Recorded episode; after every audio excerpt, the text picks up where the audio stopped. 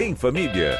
O espaço da Rádio Bandeirantes para falar sobre a educação dos nossos filhos, com a diretora editorial da revista Pais e Filhos, Mônica Figueiredo. Bom dia, Mônica. Bom dia. Tudo bom? Engraçado estar aqui na terça. É, é estranho, né? Tô estranhando segunda tudo. é o nosso dia, mas segunda a, a Mônica tocou pra frente um evento muito bacana da revista Pais e Filhos, que Ah, teve é inclusive cobertura aqui da rádio. Uma grande cobertura, aliás, que delícia ter vocês lá. Ontem foi mais legal até do que da Ana última Nery não vez. passou vergonha? A Ana não fez nada que nos envergonhe, nada. nada. Só que orgulho, ela arrasou. e ela se já comportou? se comportou super bem. Ela é uma Duvido. querida. E ontem ela entrou mais, deu pra cobrir mais, falar com mais gente, umas entrevistas super bacanas. Não acompanho direto tudo, eu vou vendo depois, né? Porque eu fico falando que nem uma louca lá naquele palco das 8 da manhã às 7 da noite. Você pode imaginar? Puxado, hein, Mônica? sem descer do palco, só ali. Então, mas eu aprendo também tanto, eu fico tão emocionada, é uma energia, é uma pilha. Hoje é que eu tô morta. Não sei se você entendeu, porque ontem você fica ali na adrenalina, É, é na, na hora que a gente vibe. deita a cabeça no travesseiro que a gente se dá conta. E aí eu queria saber se você já conseguiu organizar as ideias. Enfim, o que, que você aprendeu ali? O que, que você Olha, ouviu de bacana? Eu aprendo sempre com esses seminários. Outro, ontem mesmo, a Adriana Cury, que você conhece, que trabalha comigo, estava falando assim, mas como você presta tanta atenção em tudo que todo mundo fala? Eu fico ali, eu sei, eu posso repetir as palestras, porque eu acho uma oportunidade. Primeiro, para poder perguntar depois, para poder intermediar é, nosso trabalho, né? Mas para mim mesmo, como mãe, como aquela pessoa que há 15 anos atrás foi bater lá na porta do Marcos e falar, vamos fazer a pais e filhos, não mudou esse meu tesão de entender como é louco esse exercício da maternidade, da paternidade, como é, como o amor é uma construção, porque quando a gente decide ter um filho, o que, a gente tem, na verdade, é uma grande vontade, uma predisposição. A gente não tem aquele amor todo. Hoje, 21 anos depois que a minha filha nasceu, eu tenho certeza que eu amo ela muito mais do que no dia que ela nasceu.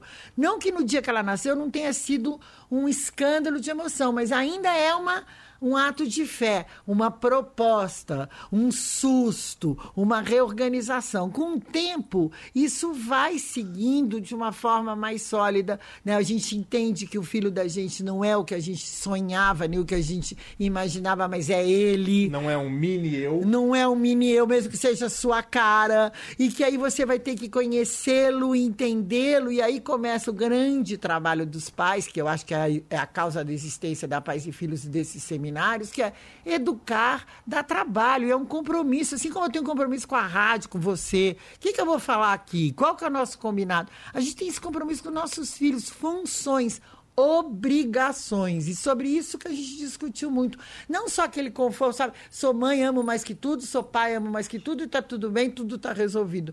Não. Ô, Mônica, deixa eu te contar uma historinha antes de fazer a pergunta.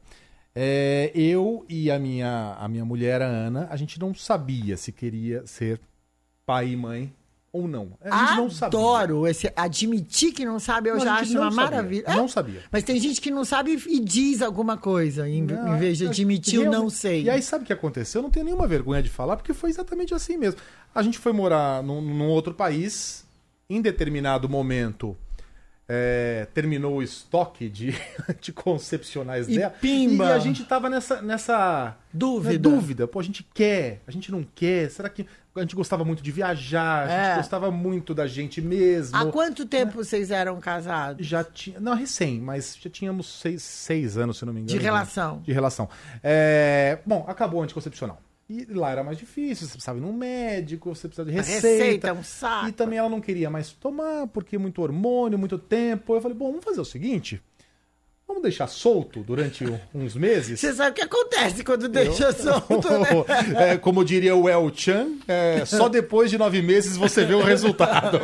bom, e deu no que deu. E, bom, hoje a gente sabe que sim, nós queríamos e Claro. nunca fomos tão felizes, mas na época não. É, e aí a pergunta é: qual é a motivação pra gente ser pai? Eu, eu- eu pe- perguntei uma vez pra um amigo: você não vai ter filho, não, com. com com, com a Cris, que é a, a namorada Mulher. dele, a, a namorida dele, né? Uhum. Que já estão juntos.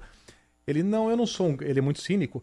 Não, eu não, não sou um cara egoísta, não quero uma cópia de mim no mundo. Não, isso, eu acho a definição dele totalmente equivocada, é de quem não tem filho mesmo. É um porque cínico. qualquer. Além de cínico, mas assim, é de um equívoco total. Porque qualquer pessoa que tem um filho, no minuto um, saca que não é cópia de nada, nada. Que você tem uma outra pessoa ali inteira e é outra história.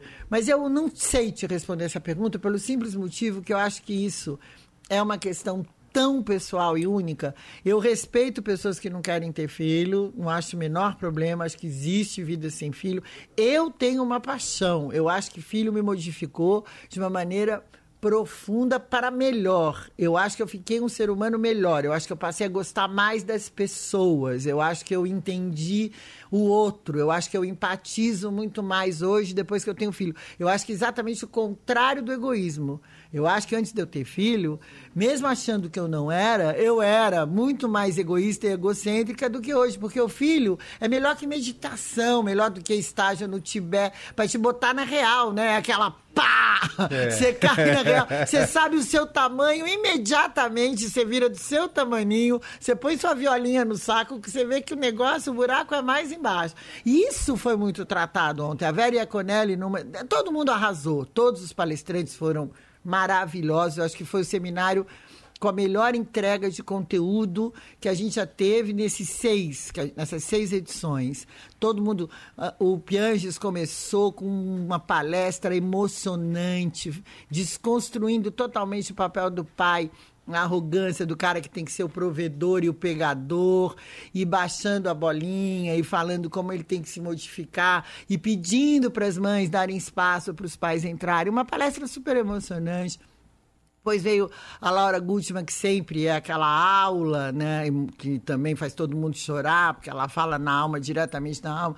O Luiz Hans, falou de um assunto que eu acho assim fundamental, que a gente pode falar aqui outro dia, que é a volta à vida sexual e como a vida Opa! sexual muda depois do filho. Oh, isso e é bom. como a gente tem que tomar cuidado, porque um casal pode deixar de ser um casal depois do filho. Então, toda aquela Uhum. motivação de você ter a criança para formar a família, para crescer, para evoluir, pode virar uma grande uma grande atrapalhação. Gostei dessa. Gostou, Mônica. né? Vamos fazer na segunda-feira? Então, mas só para concluir, a Vera lá de tarde, vamos.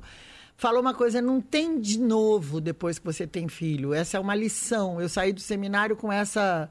Com isso, além do ministro, que foi bárbaro, além de todo mundo, a Ana do- dos empreendedores, a mesa redonda, mas a Vera ficou com isso. Não tem, no, não tem de novo, só tem novo com o filho todo dia. Você sabe que nada mais se repete. Você vai botar tua, tua filha para dormir hoje, não é igual ao que era ontem, né? Teu filho novo não é igual ao que era. E eu acho que isso, isso é uma benção do fato da gente ter filho, essa oportunidade, essa consciência da gente aproveitar a infância dos nossos filhos que passa tão Muito rápido. gostoso. Que bom que aquele bendito anticoncepcional acabou. Bendito anticoncepcional acabou. Que bom. E aí animou, né? Que vocês tiveram o segundo, que é mais bacana. Ih, mas foi rápido, viu? Olha, foi um tiro curto ali. Porque aí você já viu que é gostoso. Na hora né? que a gente falou, vamos ter o segundo? Vamos. Deu um mês, pinga. Pá, porque aí o povo, já- aí o corpo também já tá dizendo sim, Já tá né? falando que sim. Mônica, semana que vem volta a conversar conosco na segunda-feira, às Direitinho. 10h45. Parabéns pelo evento, Mônica. Obrigada.